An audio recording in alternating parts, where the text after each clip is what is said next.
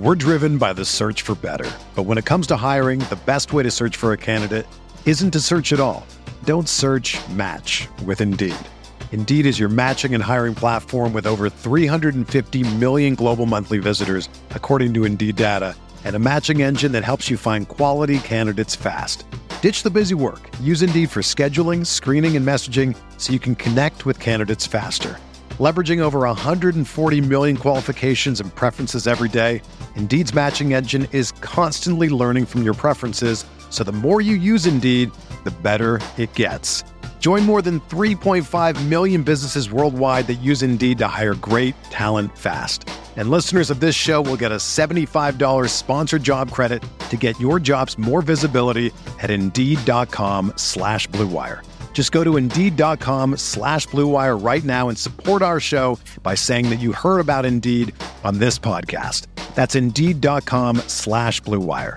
Terms and conditions apply. Need to hire? You need Indeed. This podcast episode is brought to you by Coors Light. These days, everything is go, go, go. It's nonstop hustle all the time. Work, friends, family expect you to be on 24 7. Well, sometimes you just need to reach for a Coors Light because it's made to chill. Coors Light is cold lagered, cold filtered, and cold packaged. It's as crisp and refreshing as the Colorado Rockies. It is literally made to chill. Coors Light is the one I choose when I need to unwind. So when you want to hit reset, reach for the beer that's made to chill. Get Coors Light in the new look delivered straight to your door with Drizzly or Instacart. Celebrate responsibly.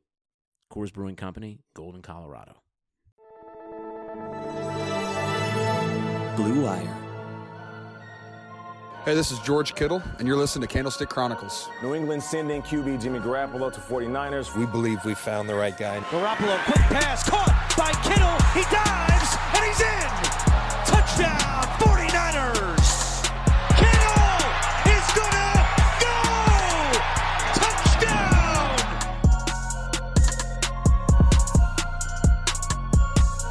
What's going on, everybody? Welcome back to another episode of Candlestick Chronicles, the 49ers podcast on the Blue Wire Network. My name's Chris Biderman. I cover the 49ers for the Sacramento Bee.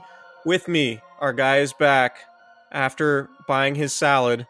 It's Kyle Madsen of Niners Wire of the USA Today Sports Media Group and 95.7 The Game. We kid, of course. Kyle purchased a home. He wasn't with us on Thursday, so we had Nick Wagner. Uh, if you didn't listen, uh, it, it was a good episode, and, and the joke Really is that that Kyle purchased a salad. I was a, So- I was a little concerned that Nick I was going to get a call that Nick was replacing me. Uh, so shout out to Nick for for stepping in. His his whole thing about me buying a salad, I'm not sure if I'm happy or insulted that the idea of me buying a salad and posting a photo with me holding a sign about the salad. I'm not sure if it's good or bad. That's just like super on brand for me. Like that's just absolutely something I would do. Mm-hmm. Um, and I, and like I said, I'm not sure if that's a good thing or a bad thing, but I'm gonna wear it as a good thing for now and adjust later if need be. Okay, sounds good. Well, speaking of good things, uh, the 49ers are 6 and 0 because they won a game in Washington that was not particularly aesthetically pleasing. And uh, it was really ugly. It was 9 nothing. Kyle Shanahan basically said today that watching the film, you kind of just throw out everything that happens schematically and, and, and, you know, in terms of what each team was trying to do on either side of the ball. And you just look at the effort because that's all you really could look at. And and he said he told the team at halftime, you know, the team that wants it more is is going to end up winning this game. And and it's cliche, but I think it's it's apropos because that's essentially what happened. The Niners wanted it more. They were more talented. They they played a better brand of football on just a really horrendous surface at FedEx Field. Of course, FedEx Field is notorious for having awful uh, awful turf typically and so when we got to the stadium on Sunday morning and saw how how much it was raining it was very clear that it was going to be a tough tough game and the rain didn't really stop at any point um, and so it was just really an ugly offensive game. The 49ers didn't get in the end zone. Jimmy Garoppolo was not sharp at all in the first half but Kyle I'm curious as to what that game was like on television because it's hard to really get a grasp of I mean, where we're sitting in the in the FedEx Field press box, this was my first time there. We're way down in the corner, sort of tucked down low, atop the lower bowl in in one of the end zones, which is the only press box I've been in that has a view like that. And I also had a, uh, I was sort of between windows, so I had a nice little like pillar uh right in the middle of my view which which was always you know always fun when you when you have when you can't see the middle of the field and you have to like lean to either side. Um, so I had a really really enjoyable time at FedEx Field, obviously. But uh, I'm curious what what the game looked like to you as you watched on television. It looked like I was really happy that I was sitting on my couch and not anywhere near that field. Right. it was I mean, I I actually kind of enjoyed it. It was it was such a departure from the norm. And I think if we saw that game on a neutral field, it's probably just kind of a thorough, like 24 to 6 49ers win. And uh, at least this gave it a little bit of novelty and a little bit of something different. Did you happen to see that photo of Mike Person with the mud all over his face? Yeah, I saw a few of them. I, I noticed throughout the game that Mike Person, his uniform was just comically muddy.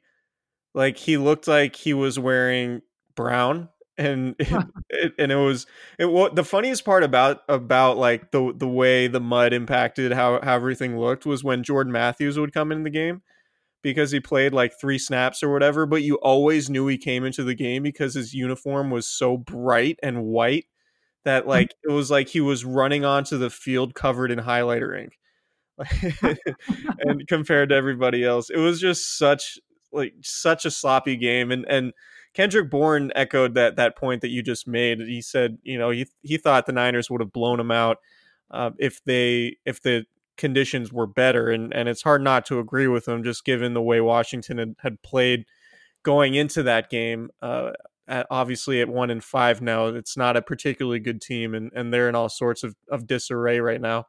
Um, but a, a, lot of the guys in the locker room said afterwards that they had a ton of fun. It reminded them of you know playing when they were kids, and and I'm sure a lot of people have played muddy football games on Thanksgiving and in the backyard and things like that.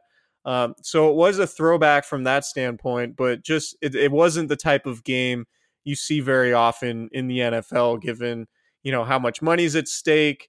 Uh, usually, how awesome all the playing conditions are throughout the league at most of the stadiums. Um, but it was just, uh, it, you know, the good thing about it, Mark Marc Sessler of uh, he, he writes for the NFL's website said at two hours and thirty six minutes, it was the fastest game since Week sixteen of two thousand nine. Um, so that was there was a bright spot. The the teams were not running the or not throwing the ball at all, so the clock kept moving. And fortunately, the the game ended pretty quickly. Yeah, I think that's where when when you're a 49ers team that's dealing with so many injuries, those were the kind of conditions where like bad things can happen on super innocuous plays. A guy slips into somebody's leg, uh, somebody, you know, on one of those sideline plays has a leg slip and go the wrong direction. Like it was, I felt like I was physically cringing on every single play. So I think getting that game over with as quickly as possible was probably for the best for everybody. And the Niners got out of the game without any any additional injuries, which I think was probably the best news outside of the win. Yeah, there were only uh, 33 passing attempts combined for both teams. The 49ers defense was only on the field for 48 snaps. Uh, just a really, really strong defensive performance yet again, and, and that should be expected going up against that offense in, in those conditions.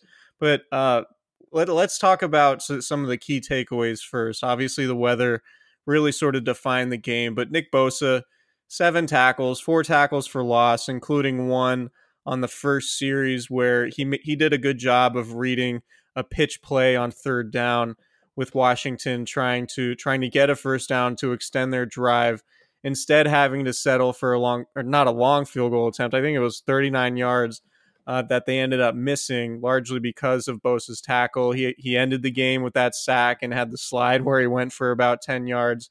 Uh, according to Pro Football Focus, through six games, 31 pressures for Nick Bosa, which is just insanely productive, and and he, we've talked about him a lot, but he he deserves all all the recognition he's getting because he already is one of the league's best edge defenders. So. Um, a good game for him, and, and it wasn't a situation where he could just pin his ears back and get after the passer because Washington was running the ball so often. And talking to him after the game, he said, Look, I, I only had like three pass rushing plays the entire time. It was a lot of it was, you know, quick, quick uh, screen passes, uh, short passes, negating the pass rush. And, and the, the one time at the end of the game when he did have an opportunity to rush Case Keenum, he got to him and ended the game with that sack. Um, and and just the visual of seeing like the entire sideline erupt after the after that sack and all of those guys running out on the field and sliding and making those rain angels or mud angels whatever you want to call them it was just a really hilarious visual. Like i've i had never seen anything like that. I want to i want to jump back to that play you were talking about the the the little shovel pass to Steven Sims on on the third down play on Washington's first drive. One thing about that play, it was the only play that took place for Washington inside the 49ers 20-yard line all game. The other thing is they they purposely that play is designed to isolate the defensive end on that side. And it's basically Keenum looking like he's going to pitch it left and the the defensive end has to make a decision between taking Keenum or taking the running back, and then the little shovel pass is supposed to be there with the hole vacated by the defensive end who goes for the quarterback or the running back. And Bosa played it perfectly. He stayed home. He gets a tackle for loss, and I think that was a really good a really good example of not only is he immensely skilled, but he's such a smart player. And he's not going to over pursue on a play like that and I think we got to see yesterday, he impacted that game as a run defender. We've talked so much about his pass rush, pass rush productivity, and it's been well earned because, like you just mentioned, it's off the charts. But his ability to stay on the field and effectively stop the run is what's going to make him a a Hall of Fame caliber player. I think. Yeah, and you remember when Solomon Thomas and Solomon Thomas still has this issue from from time to time. It's overreacting to run fakes, right? You're like you remember during Solomon Thomas's first year in particular against the Seahawks, Russell Wilson would they would do uh, zone read type plays and Solomon Thomas would go the wrong way almost every time, right? And and yeah. Nick Bosa is already not doing that. He's he's as you mentioned, he's a very very smart player on top of all of his physical skills and and everything he brings to the table with just his skill set. Uh, his, his, the mental side of his game is super advanced, which which is probably why the 49ers feel comfortable playing him the, the second most uh, um, along the defensive line, along with DeForest Buckner. Only Buckner outsnapped him among the team's defensive linemen on Sunday, which is an indication of where Bosa is just from a developmental standpoint. Obviously, he's really advanced, and from a health perspective, because now that ankle is is basically fully healed, and he's he's at he's as close to 100% as he's going to be all year. Um, so that thing is probably not going to completely heal, but he's playing at a really high level. And uh, and and Pro Football Focus also has him credited with five sacks to this point. Uh, let's talk about Jimmy Garoppolo for a little bit. Uh, a rough first half. He had more rushing yards with 20 than passing yards, uh, 10. He was three for 10 in the first half. And, you know, some of that was was just sort of circumstantial and and you know, the Niners are running the ball a lot. Some passes obviously squeaked out of Garoppolo's hands because he couldn't grip the ball very well. He had that fourth down interception early in the second half. But otherwise, he was actually really good in the second half. He went nine for 11 after halftime, including eight for eight um, after his interception, in which he just basically stared down Dante Pettis and the safety read his eyes the entire way and, and made the easy pick on fourth down. Um, but eight for eight after that interception and 141 yards in the second half, which is pretty good considering the conditions. It's 12.8 yards per attempt in the second half. So, you know, Garoppolo clearly wasn't perfect. He, would like to have a lot of throws back. I thought that 26 yard play to Kendrick Bourne in which set up a field goal. The Niners ended up scoring three straight field goals uh, to end the game, which which was clearly enough. Um, if Garoppolo leads Bourne a little bit more, that's an easy touchdown, right? Yeah. So Garoppolo underthrew it again, and and we've seen Garoppolo do that, underthrowing deep passes, and um, you know I, am curious to see how he adjusts with that as the season goes on, because at some point that's going to come back to bite the 49ers. Um, and you know that the good news for for San Francisco, despite not really being all that productive offensively uh, with just 283 yards, which was their second fewest of the year going back to week one. Um, they com- they converted seven of 16 on third down, which is, you know, I think it's 44%, which is right. It's not perfect. It's not ideal, obviously, but anywhere, anytime you're close to 50%, you're doing a really good job. I know I said that on, on a podcast, I think last week, but um, the the teams that are leading the league in converting third downs are are hovering around that 50% range. So even in those conditions, even with the fact that you're averaging just 4.6 yards per play, which is really low for 49ers standards, given, you know, since Kyle Shanahan has got this thing moving, um, seven for 16 on third down is, is really solid. And George Kittle said it after the game, like converting third downs is how you score. So the 49ers did get a bunch of important third down conversions. Kittle had a few of them. Richie James long 40 yard touchdown, which was a really nice route by him to sort of fake outside and and then take it back inside over the, the middle of the field, just sort of dusting his defender. Um, that was a really big play in the game. So the 49ers weren't crisp offensively, and that's to be expected, just just given how wet and slippery things were. But being able to convert seven to 16 third downs, getting those field goals when you need them and, and playing to that defense is was all you really need to do because the Niners defense is just playing lights out right now and and you knew that it was probably going to take a, a, pick six or or a big turnover to swing the game for Washington to win and when they did get that interception of Garoppolo the 49ers had a three and out thanks to a third down sack from Arik Armstead who has three and a half now which is a new career high. Yeah it's it's for me with Garoppolo, I think that's the outside of the there's like two to four throws a game where you just kind of scratch your head and you you wonder what he saw or what what miscommunication happened that that made him make that throw. The the throw to Cory Littleton against against the Rams really stands out where he tried to hit I think it was Deebo Samuel on a slant. He just stared him down, and Littleton, the linebacker, stepped in front of it and dropped what would have been a pick six near the end of the first half. He had the interception in the end zone against the Rams. Just like I said, just kind of weird throws where you wonder what he's doing. But outside of that, it's it's definitely those deep balls. Again, against the Rams, he had that Marquise Goodwin down the left side that should have been a touchdown, and he just kind of badly underthrew it. He underthrew that ball to Kendrick Bourne down the field. It's becoming a thing that that keeps popping up, and I don't know if it's a lack of trust in his receivers or if he's trying to just be too fine with it. But I think that's something they're going to have to fix because defenses are going to be able to come in and shrink the field against the Niners offense if they know they have to operate within like a like a 10 or 12 yard box.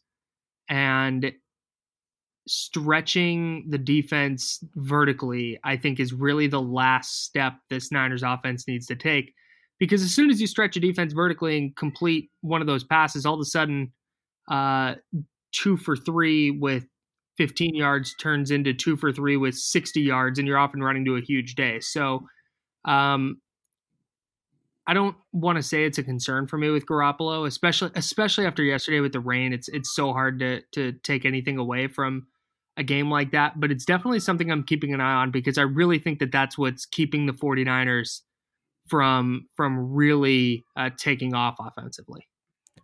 Yeah, if if there is an indictment you can make of of the team right now, it's that you haven't gotten that consistent play from Jimmy Garoppolo or that big game. And we thought maybe going into that game that that Sunday would have offered the 49ers that opportunity, but clearly the rain uh, per- played a big part in, in that not happening. But but back to the 49ers defense real quick. Um, they've allowed three points, seven points, and zero points in their last three games, uh, which is pretty good. And they're allowing 10.7 points on the year, which is just really remarkable. Patrick Willis one time uh, back when he was still playing, said the goal was always to allow 17 points or fewer. Anytime the defense allows 17 or fewer, they feel like they've done their job. Well, the 49ers are well below that throughout this season, allowing just 10.7. So, obviously, a really good sign there. 176 net passing yards over the last three weeks combined. I think I need to repeat that stat because that's, That's- be, because that- of just how ridiculous it is. 176 passing yards over three weeks combined. God. Um, the, the Niners have allowed over 300 rushing yards over those same three weeks, but just 176 passing yards, net passing yards. So that accounts for sacks. Um, hang on, hang just on. I'm gonna I'm gonna I'm gonna look something up right now. Go ahead. Keep going. You just just really in- incredible work by by the defense. For for a little bit of perspective, they allowed 174 net passing yards in week 1, 291 in week 2 to Cincinnati and 160 to Mason Rudolph and the Steelers. And so the last 3 weeks 176 combined since the bye week. Uh, and that's been without their starting cornerback Ahkello Witherspoon, and they've been healthy otherwise defensively. Um, but I mean, I don't I don't know what else we could really say about the 49ers defense right now. Like it is just playing at a really really high level and you know, I guess we should say that the the caveat which we've mentioned every week so far is the fact that the 49ers haven't gone against an elite quarterback and and they're not going to go against an elite quarterback this weekend either because the Carolina Panthers are going to start Kyle Allen who we'll talk about a little bit more on Thursday. But the 49ers schedule is going to get a little bit tougher. You have you have Carolina who comes in 4 and 2. Arizona after winning on Sunday, they're 3-3 and 1. They're they no longer have a losing record. Then you have that Monday night game against the Seahawks, then the Cardinals again.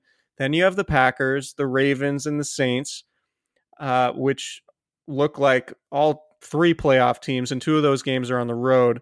Then you host the Falcons. Then you have the Rams again, who played a, a, a good game on Sunday and won in, in Atlanta. And you finish off with the Seahawks. Yeah. So, as we keep mentioning, the 49ers are going to get tested in the second half of their schedule. And it really, you know, it, it, it starts this week with, with Carolina coming to town. But um, if the defense keeps playing at this high of a level, I know some of these offenses are, are going to be significantly better than what the 49ers have gone up against the last three weeks.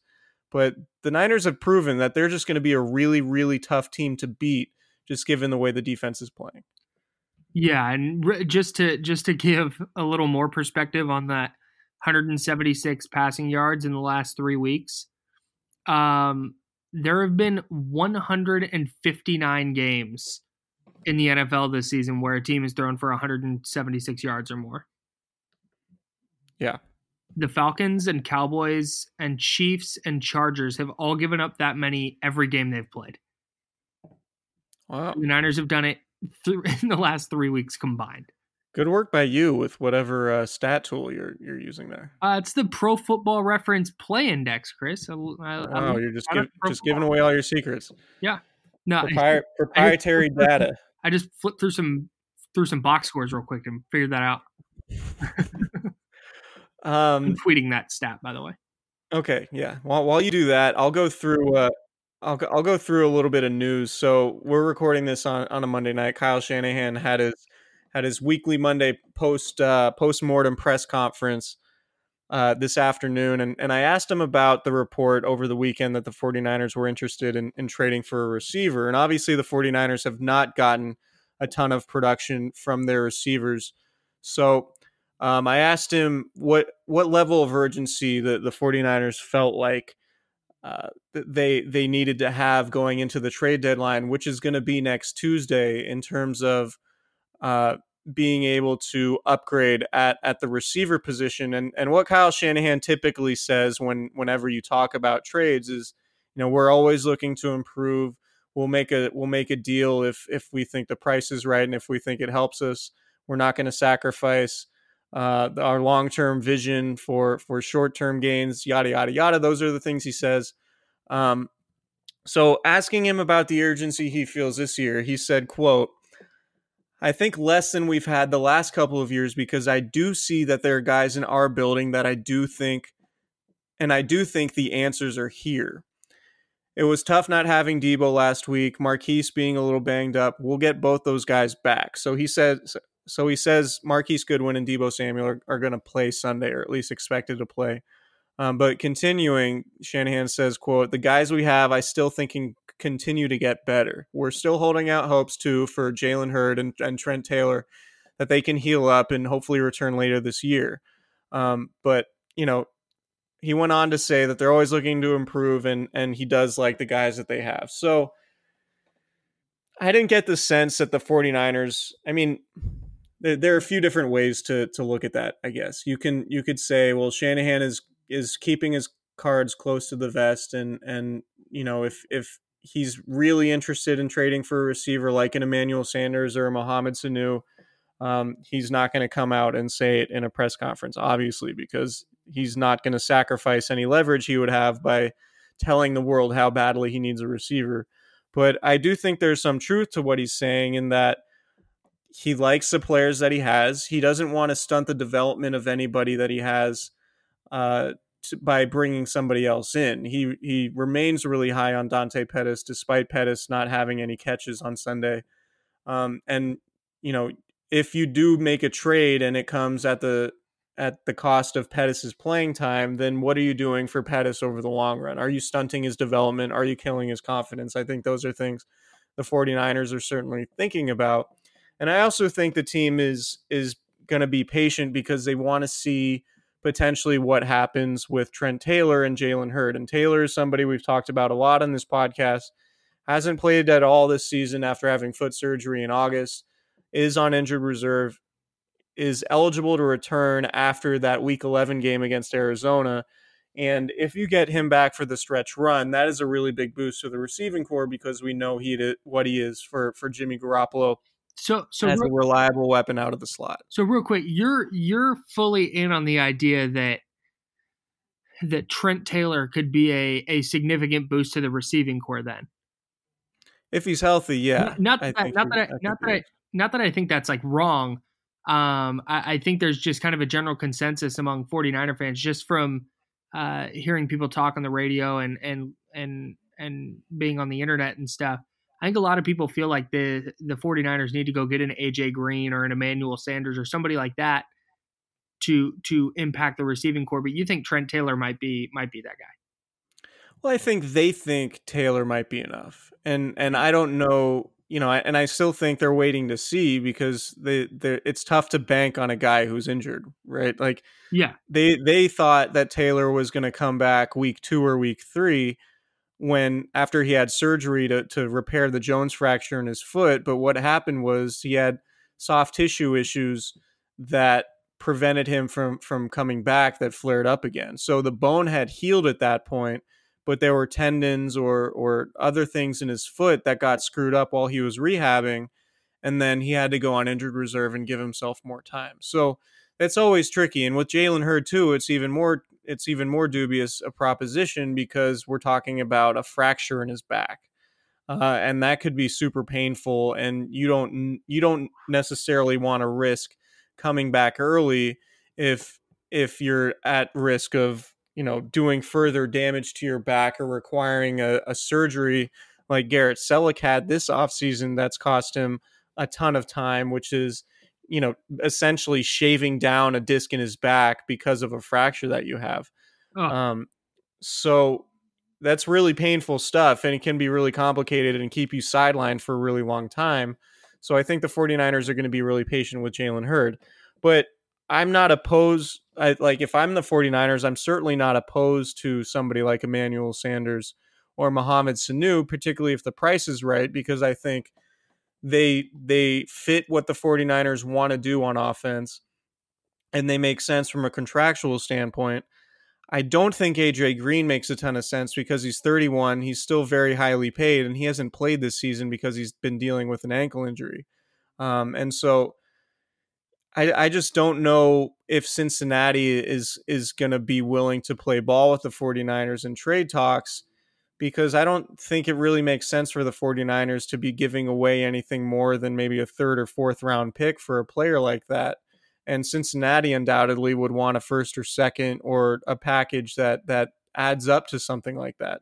Yeah. And with with what the 49ers have on their roster, like they're eventually going to have to find another tackle, which probably means using a first round pick or significant free agent dollars. They do have to pay DeForest Buckner. They do have to pay George Kittle. Um, if Arik Armstead gets a franchise tag, then that's 19 or 20 million dollars this offseason given to him. Uh, so that space you need to start accounting for right now. If you want to bring Jimmy Ward back, who's playing really well, it's probably going to cost more than the $5 million he's making right now.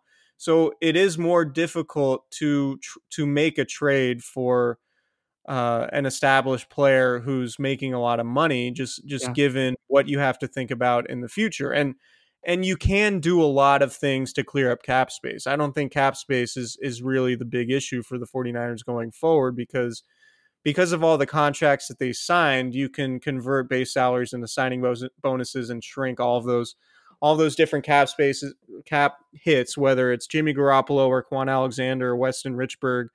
Um, you you could do that with all of those contracts based on the way that they were structured. So that's not really an, an enormous issue, but it's just about compensation and the fact that you do have to reload the roster as you go forward because not everybody is going to stick around. So, yeah, you know, I think that's why I think Mohamed Sanu makes the most sense. He's from he has familiarity with Kyle Shanahan's offense. He could play X and Z and some F. Uh, he's a veteran. He's not costing a ton of money and the Falcons are so bad right now that they might be willing to part with him on the cheap. Um, and and I do think that that would make a lot of sense because sort sort of this veteran leadership that we talk about with the 49ers and, and what they're lacking at receiver, I think Sanu would fill that void. And I think Sanders would too. But I I'm I'm curious to see if if and when Sanders gets moved, what he gets moved for. Right. Uh, it wouldn't surprise me at all if a more aggressive team is willing to give Denver a second or third round pick for him, where you could probably get Sanu for a fifth or a sixth. Yeah, that and and Sanu has uh, this year and then next year left on his deal. He has six and a half million dollars due next year, whereas AJ Green he would be a free agent next year. So um, I, think in the Niners offense and their kind of run based identity, I don't think they really need a a number one AJ Green Pro Bowl type of receiver. I think they need the exact thing you mentioned with Mohamed Sanu, a veteran who's familiar with the system, who's produced in this system before at at at a at a high level, and just a, just some kind of threat, a go to receiver that Garoppolo uh, in the rain on a on a third and seven knows that he can go to and and put a ball up and let him go make a play. Um, that's that's where I'm at on the whole on the whole wide receiver thing. I don't think we we do see Jalen Hurd, and if they if Trent Taylor does come off IR, or if they do plan on having Taylor come off IR, they're going to have a kind of a logjam at receiver. So that's something to think about as well. If they're going to go add a player and then also plan on Taylor coming off IR. Uh, but a 30 year old receiver with one year left on his deal, I think, is the exact kind of thing that Atlanta would would look to move since they're going to have to start thinking about a rebuild. Uh, just with with the start that they've had and just all the holes they have uh, up and down that roster, I could see him moving a player like Sanu for for a fifth or a sixth round pick. Yeah, so real quick, uh, Joe Staley had an, another extended workout before the Sunday's game in Washington. Kyle Shanahan said that he's going to try to practice on Wednesday, which indicates there's there's at least a chance that Staley is available for Sunday's game against Carolina, which I think would be really important because I think Carolina has the the best defensive front that the 49ers have played to date. So getting Staley back would be important. If he doesn't play Sunday, getting him back to practice this week, regardless, would be important because the 49ers have a short turnaround Thursday with that Halloween game in Arizona. So getting Staley practice reps this week, I mean, the 49ers probably aren't going to have a, real practice before that Arizona game. They're probably going to have a few walkthroughs uh, leading up to that one. So getting Staley on the field this week is important. Ahkello Witherspoon had a setback with his foot injury uh, last week. Kyle Shanahan said it was a minor one, but initially – Shanahan thought that Witherspoon would be available to play this game against Carolina. It could be that it's pushed back, uh, maybe beyond the the Arizona game. I mean, I would imagine if Witherspoon isn't back on the practice field this week, that he's not going to play in Arizona.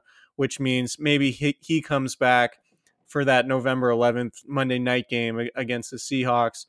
Um, but I, I, think Staley getting him back would would be a bigger boost than getting Witherspoon back because the defense hasn't really skipped a beat with Emmanuel Moseley playing on the outside. And I think the level he's played is is sort of an under underrated development of the last few weeks. Yeah. Just given the fact he's a second year guy, former undrafted rookie who only played a handful of snaps last year before getting hurt. So that's good news uh, for the 49ers. Witherspoon and Staley are, are going to be back soon. Um, Marquise Goodwin Marquise Goodwin and Matt Breida cleared concussion protocol. They're not going to be in it this week after getting checked for for head injuries during the game in in Washington. They were both cleared to return. Um, so so far there are no lingering effects, and it looks like the 49ers are going to have them available this week. Having that Thursday night game coming out of the the Carolina game is is I I think kind of a bummer for the 49ers in getting some of these guys back because it feels like if they played that following Sunday, I think they'd get Staley and Witherspoon back for that game. But playing on that Thursday, that's a that short week might might not give them enough practice time to to fit them back in. Yeah, player safety. Let's let's uh let's have guys play four four days after after games. That's seems like a good idea by the NFL. Um like like four preseason games. Anyway, uh let's take a quick break.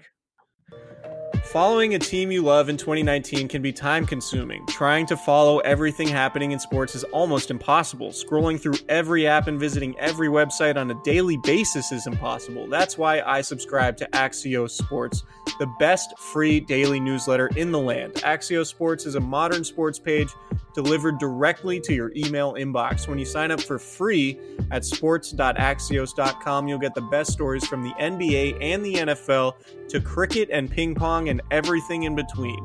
Axios Sports also highlights the most important stats and trends, giving you the ability to stay informed. It's super simple to sign up and it's free. Sports.axios.com.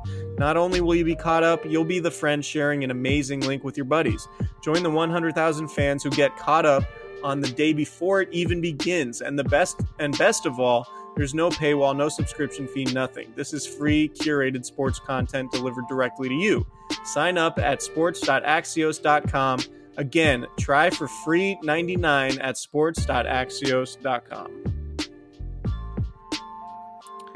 Indochino was founded on the belief that you don't need to spend a fortune on a custom wardrobe. Kyle, I don't know about you, but uh, w- when I when I write about games on Sunday, I need to be I need to be really freshly dressed. I know I've noticed or that. Else, or else I don't have a very good write. You always make me feel super underdressed when I go to games.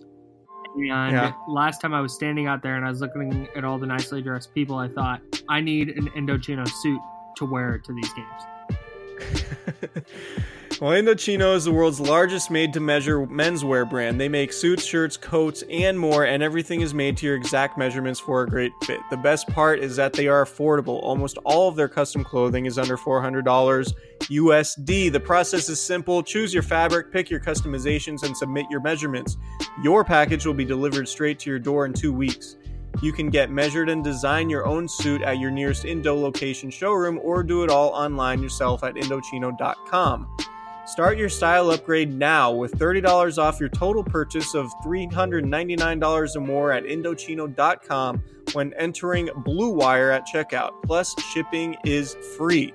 That's Indochino.com, promo code Blue Wire for $30 off your initial purchase of $399 or more. An incredible deal made for made to measure clothing. You really have no excuse anymore to wear clothing that doesn't fit. All right, so let's go through some winners and losers from Sunday. Um, I wrote about him a little bit, and, and it was interesting that Jullian Taylor had such a big impact on the game. He had a fourth down stop of Adrian Peterson uh, with, with Washington trying to extend their drive deep in 49ers territory. I think they're at the 28 yard line, and and Taylor just made a really good play knifing through the offensive line and, and stopping Peterson for a loss along with Ronald Blair. Um, and then Jullian Taylor also had the the fumble recovery on the fumble caused by Kwon Alexander in the second half that led to a 49ers field goal, which was obviously important given the fact that it wasn't a high scoring game. Um, so it felt like Jullian Taylor was was a really important player in the game, and and I woke up this morning, looked at the snap counts, and he only played six snaps. Um, so when you can impact a game like that uh, after not being active since week two, as Jullian Taylor has, uh, you're that makes you a winner in uh, in the second half of our recap pod. Uh, do you have a loser? Yeah, yeah, I've got one. Uh, Dante Dante Pettis. On the surface, playing 92% of the snaps is a good thing, especially for a guy who who played two snaps in week 1 and we were wondering if he was ever going to see the field this year. He's on the field 92% of the snaps, so Kyle Shanahan has some confidence in him. However, he had zero catches. And I know the 49ers only threw 21 times. But no catches for a receiver playing 92% of the offensive snaps for a receiver that a lot of people thought I, I, I certainly did for a receiver who who would be really productive this year is not a good sign. Uh, not writing Dante Pettis off, not saying that that he's he's not defining his season based on yesterday, but or I should say based on Sunday. We're recording this Monday night, FYI. That's not a good step forward for him though. He was targeted twice, one of which was the interception, and you could make a case that Pettis could have done more to at least in uh, you know try to ba- break the play up or be more physical at the catch point um, to to put the to be in better position and, and help Jimmy Garoppolo out a little bit. But I do think ultimately that was Garoppolo's Yeah, fault. Pettis- Pettis Uh, I thought I thought Pettis ran a good route, and Kyle Shanahan said it after the game, and and also today that that Garoppolo didn't hold the safety, or at least the safety too easily read what Garoppolo was doing. I, I had my binoculars on from that point, and I had a really good angle of the throw, and it from where from where I was, it just looked like a really easy interception, and and Garoppolo was staring at Pettis the entire Yeah. time. So not a good play by Garoppolo, but yeah, to your point, I agree with you that that the 49ers definitely need more from Pettis than um, than two targets, no catches for a uh, for a receiver who's going to be among the team's leaders leaders in snaps. Yeah, not not uh, like I said, not the end of the world, but definitely when you're picking winners and losers for week seven, Pettis Pettis has to go on the loser side for me. Uh, winner Arik Armstead. He had that third down sack after Garoppolo's interception, which was sort of emblematic of just what the 49ers defense has done to this point. Um, getting the ball back quickly, really sort of negating any negative feelings or, or momentum that Washington might have after getting that interception. Um, Armstead now has three and a half sacks, and that's a career high. Yeah, th- th- And- he's he's he's been he's been a winner, I think, of the season so far. I don't know if I'd call him like the team Yeah. MVP or the team's best defensive player or anything, but for Arik Armstead personally in his career, he is winning 2019. Yeah, you you talk about all the the good players the 49ers have on their defensive front. And so going going into the season you say, all right, Nick Bosa is going to be really good, Dee Ford is going to be really good and DeForest Buckner is going to be really good. And if you have 3 of those guys playing at a high level, the 49ers defense is going to be potentially great, right?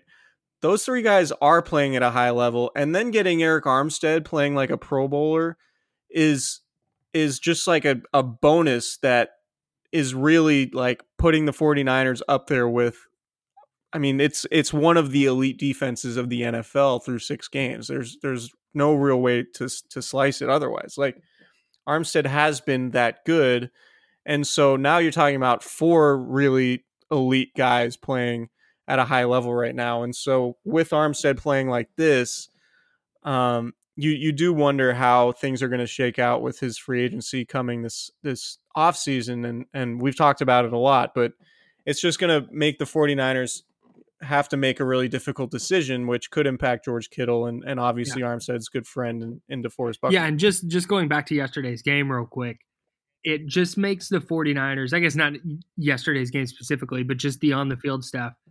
It just makes the 49ers that much more difficult to defend that you don't know if he's going to line up inside, if he's going to line up outside. Uh, he's he's he's really showing why he was a first round pick and and again yesterday, uh, just had a had a really clean sack. You mentioned it was his number three and a half for him, and and setting a career high seven weeks in, and he's been uh, you know knock on wood here, but he's finally healthy and playing at a high level, and I mean just another another one of those players that the Niners are getting elite production out of that I think they were banking on pretty minimal production. Yeah, so loser from the game. Um, I mean, it's Case Keenum, but it's also sort of emblematic of like where Washington's at as a whole. I don't know what that organization Dude. has going for it right now. Like I, I was trying to think about it on the flight home today. Like, what can Washington hang its hat on from like an organizational perspective? Like the stadium stinks, and it's not like it's a it's an old stadium. That thing was built in the '90s, and it's one of the worst in the league. The playing surface is horrendous. Uh, Bill Callahan is a fine offensive line coach, but he's probably not going to be their head coach. Their future franchise quarterback, potentially Dwayne Haskins, can't get on the field over Case Keenum, who threw for 77 yards on Sunday. Uh, you know, is Haskins gonna gonna be the starter? We don't know that. We we don't know if the if Washington's gonna be able to even bring in a, a competent head coach, and it and if they do, is that coach gonna want Haskins to be the quarterback? That remains to be seen. And if not, then you've wasted a first round pick on a player that you're probably gonna have to end up trading away. I just like Keenum. Is, it just sort of epitomizes where Washington is. Like he's this placeholder quarterback who's not particularly good. Um, obviously, not having Alex Smith and and his just really devastating leg injury is is a big deal that that you know has to be mentioned when you talk about Washington's quarterbacks. But I just don't. It's like a it's it's a rudderless mess over there, man. And like I don't know how they're going to dig themselves out of it. And just given the way that organization has been run these last few years, I just don't know what qualified candidates they're going to get to want to coach that team. And and I don't know how they're going to rebuild that thing because it's not looking promising at Did all you... for them. And uh and reading some of the coverage, it's like you know the columnists out in Washington, they're uh they're not exactly treating that team with the kids club. Did you see what Washington running back Chris Thompson said about Dwayne Haskins? He went on no, 1067 The Fan today in DC and he was asked, um, Do you think Dwayne Haskins is close? Uh, would it hurt him to play now? Do you think we'll see him in a few weeks? He said, quote, My honest opinion, I think he should continue doing what he's doing right now and continuing to learn, continuing to get better at practice. I mean, obviously, I'm seeing changes with him. I've seen him grow from April to now. And I think if given the opportunity, he'll be comfortable and he'll be prepared back there. But at the same time, my personal opinion, I wouldn't want him to be thrown in a bad situation. That's a member yeah, of the offense being like the offense is so bad that we can't start the number what was he the number seven overall pick like that's that's pretty rough yeah so case keenum washington losers uh, winner, K'Waun Williams. Another good game. Had a good tackle in the flat. Just been really solid. Uh, really solid slot corner. Richard Sherman has come out like he has just about everybody. Uh, for, like he has for just about everybody on defense and, and trying to get them recognition for, for the year that they're having. K'Waun Williams has been really good. Um, and he was again Sunday. And I don't really have a whole lot of analysis aside from that. I, I thought coming into the year that Williams would be sort of the expendable guy in the secondary, and, and Jimmy Ward would end up playing in the slot, allowing Tarvarius Moore to play free safety and, and sub packages. But K'Waun Williams has been good, and, and the 49ers haven't needed to go that route. And so, uh, like, you would think coming into the year that maybe slot would be a weakness of, uh, uh, of theirs.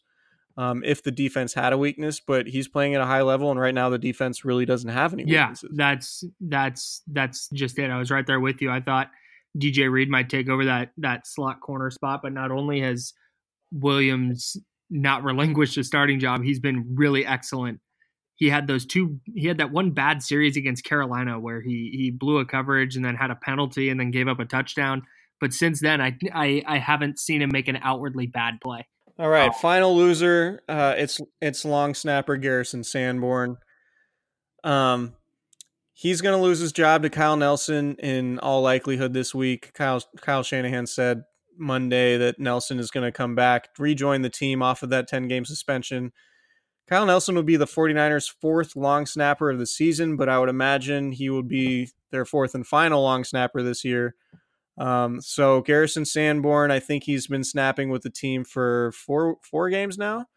Um, so uh, kicking has obviously been an issue for the 49ers, and it looks like help is on the way in terms of the the battery when, when it comes to kicking field goals. So Garrison Sanborn is a loser here because he's not going to have his job for much longer, and uh, you hate to see that, but when you're making winners and losers lists, sometimes it's uh, you don't you don't have to make the the prettiest. It would be wild if the addition of Kyle Nelson back into the into the special teams field goal unit was what Robbie Gould needed to get back on track. If like the long snapper was the difference between the 49ers making and missing field goals after after we joked all year about oh long snapper news and then the long snapper news actually mattered the whole time, I would enjoy that. That would be a fun a fun little twist. Yeah, Robbie Gold um, made his last three field goals after missing one pretty badly with with a good snap and a good hold from Mitch Wishnowsky. I think it was a 45 yarder in the first quarter. Hooked it. Um, Gould has not had a particularly good year, and we've talked about it a little bit, but yeah, getting getting help there would would be important for the 49ers, particularly if it means more consistency consistency from Gold. So uh, we're gonna wrap up our pod uh, like we did last week with the yeah. very coveted award, uh, how the 49ers survived without Damontre Moore award. I'm going to give it to the rain and the slop on, on the field because the 49ers, as good as their defense has been, you just knew that Washington wasn't going to be able to score any points when you saw just the way the field was playing and the way the rain was coming down and with the wind blowing. Um, so that's how the 49ers survived Sunday without Damontre Moore. It was the conditions. Yeah, I, I, I completely agree. All right. Well, that's it. On Thursday, we will have another podcast for you, or at, on Friday, more than likely, we'll record Thursday, previewing the 49ers game against the Carolina Panthers. We will talk to you guys then.